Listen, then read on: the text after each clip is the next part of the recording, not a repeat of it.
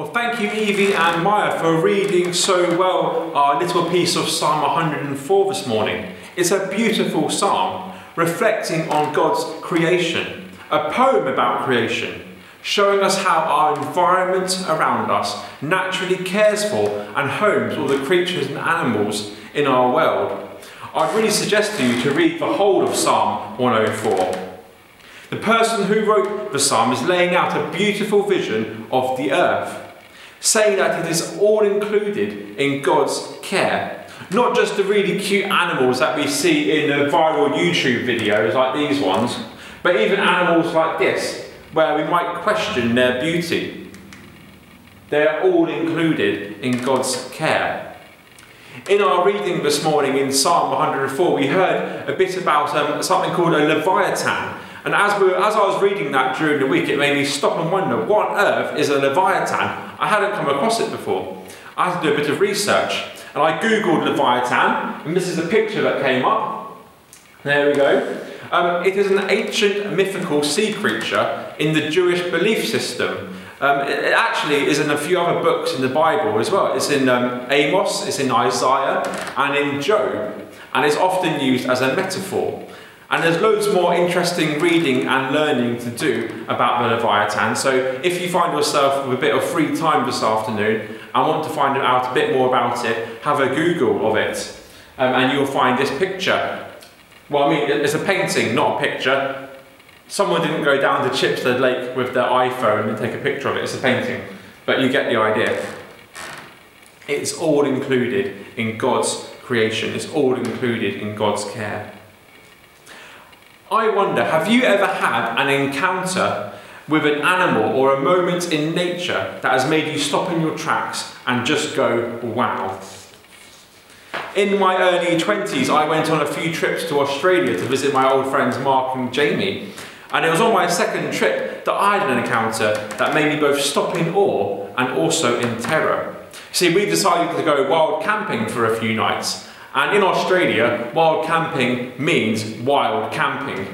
Here, I hope you can see, I'm not sure how clear it is, but I hope you can see that's a picture I took of the place where we were camping. We had the most beautiful view. And at night, because there was no um, light pollution around, because we were miles away from anything else, you could see the Southern Cross, which is one of the star constellations you can see from the Southern Hemisphere. I took a picture of it.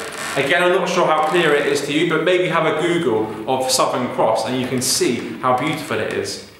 I remember sitting up most of the evening, most of the night actually, just uh, looking at the beautiful sights and stars in front of me. I should mention as well that's Percy, Mark's dog, an Australian sheepdog. Um, the sheepdog's instinct, its nature, is to round things up and bring them back to their owner. Now, it was in the morning, uh, the following day. Uh, I was a bit tired because I'd been up looking at the stars, so Mark decided to go off for a walk and left me in charge of the camp and the dog. So the dog was quite happy wandering around doing whatever dogs do in the morning, and I was sitting down making some breakfast for us both. And off in the distance, I heard a thudding noise like this boom, boom, boom, and it was getting closer and louder, and boom. So I stood up just to see what it was, and off in the distance was Percy rounding up a herd of kangaroos. There was about 50 of them, and they were all jumping right towards where I was standing. Now, I know kangaroos may look cute, but they can actually be really dangerous. They can kill a human being with just one kick. So I was understandably glued to the spot in fear. And it was like time stood still, and it took me a few seconds to work out what to do. Thankfully, we had driven up and uh, we had left our truck just a few metres away. So I, I ran a few metres, jumped into the back of a truck and ducked down. And I was able to watch the kangaroos come through the very spot that I had been standing on. And Percy came up behind them with a big smile on his face. Well, I mean, I'm not sure dogs can smile, but you know what I mean. He, had a, he came through and he was looking at me as if he was wanting a treat for bringing up, for rounding up all these um, animals to me. Like, thanks, Percy, you did just nearly kill me, but I will give you a treat because you're a very cute dog. But looking up at the stars in wonder and awe that night about how big our God is, and being glued to the spot, yes, in fear, but looking back also in amazement at how these beautiful creatures moved, about how there were loads of individual ones, but they all moved as one in the herd together. I really hope you have a moment like that in your life uh, where you are able to stop and appreciate the awesomeness and uh, the, the wonder of creation around us. For me, both of those moments speak about how awesome God is and how majestic creation is. When we see God's creation and provision around us, it can only lead us to a place of awe and wonder, and then gratefulness. One of the lead thinkers around gratefulness is Brene Brown, pictured here. She researched it for over 12 years, and one of the patterns she, she saw emerge was this people who describe themselves as being joyful, all of them in some way practiced gratefulness. She went into the study thinking that, well, people who are joyful should be grateful. But what she found was that it was the other way around. Practicing gratitude invites joy into our lives. She quotes a priest who said this It's not joy that makes us grateful, it's gratitude that makes us joyful.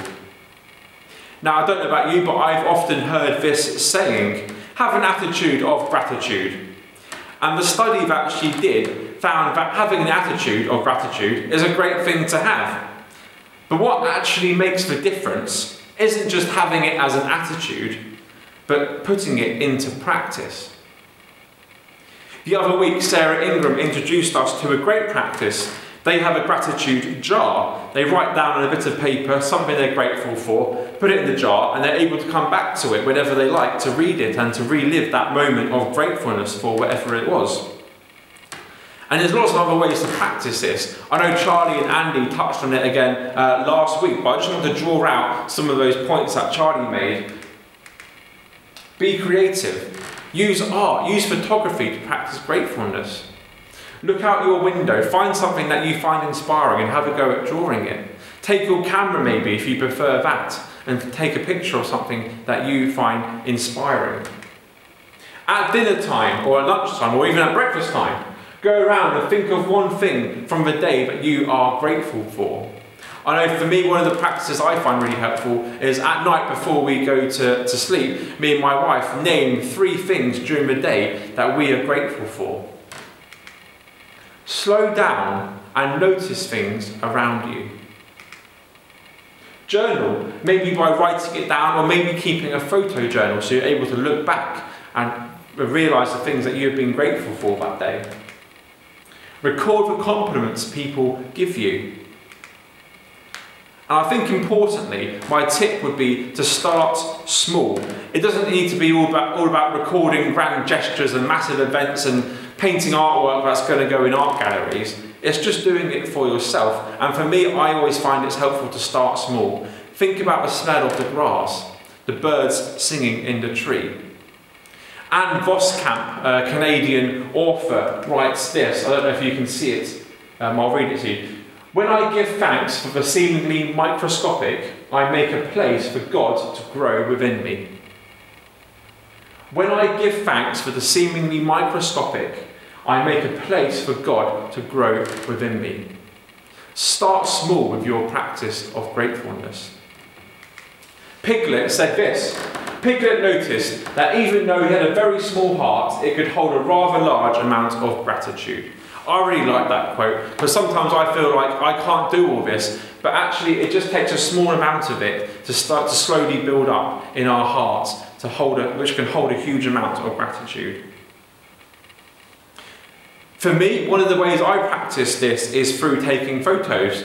Um, I like to look back at the photos I've taken of, um, of big holidays, maybe like a trip to Australia like I had, or my wedding day or honeymoon, or whether it's just hanging out with my friends and we've taken a few photos. I like to look back at those because I'm able to relive those moments and the memories come flooding back and I can be grateful for them all over again. The practice of gratefulness invites joy into our lives. I think the person who wrote this psalm was someone who was really aware of the goodness of God all around them, someone who was in awe at creation. And this led them to a place of being so grateful that they decided to write this beautiful psalm to describe it all. Last week was Ascension, and today is Pentecost. 50 days after Easter, we celebrate the coming of the Holy Spirit to the apostles and the other followers of Jesus. And uh, Psalm 104 is traditionally read at Pentecost. And this, seem, this might seem a bit odd, as Psalm 104 is all about creation and God's provision. And Pentecost is all about the empowerment of the church through the Holy Spirit to go and um, share the good news. But the connection was originally made through uh, verse 30 in Psalm 104. And it says this Send out your spirit, and they spring to life, the whole countryside in bloom and blossom. We read about the Spirit of God being sent to bring forth life. Can you see the connections there? When we read this psalm at Pentecost, it makes a powerful point between placing, uh, it places God's gift of creation and our physical life alongside our spiritual lives. Both are the work of the Spirit of God. Everything is spiritual.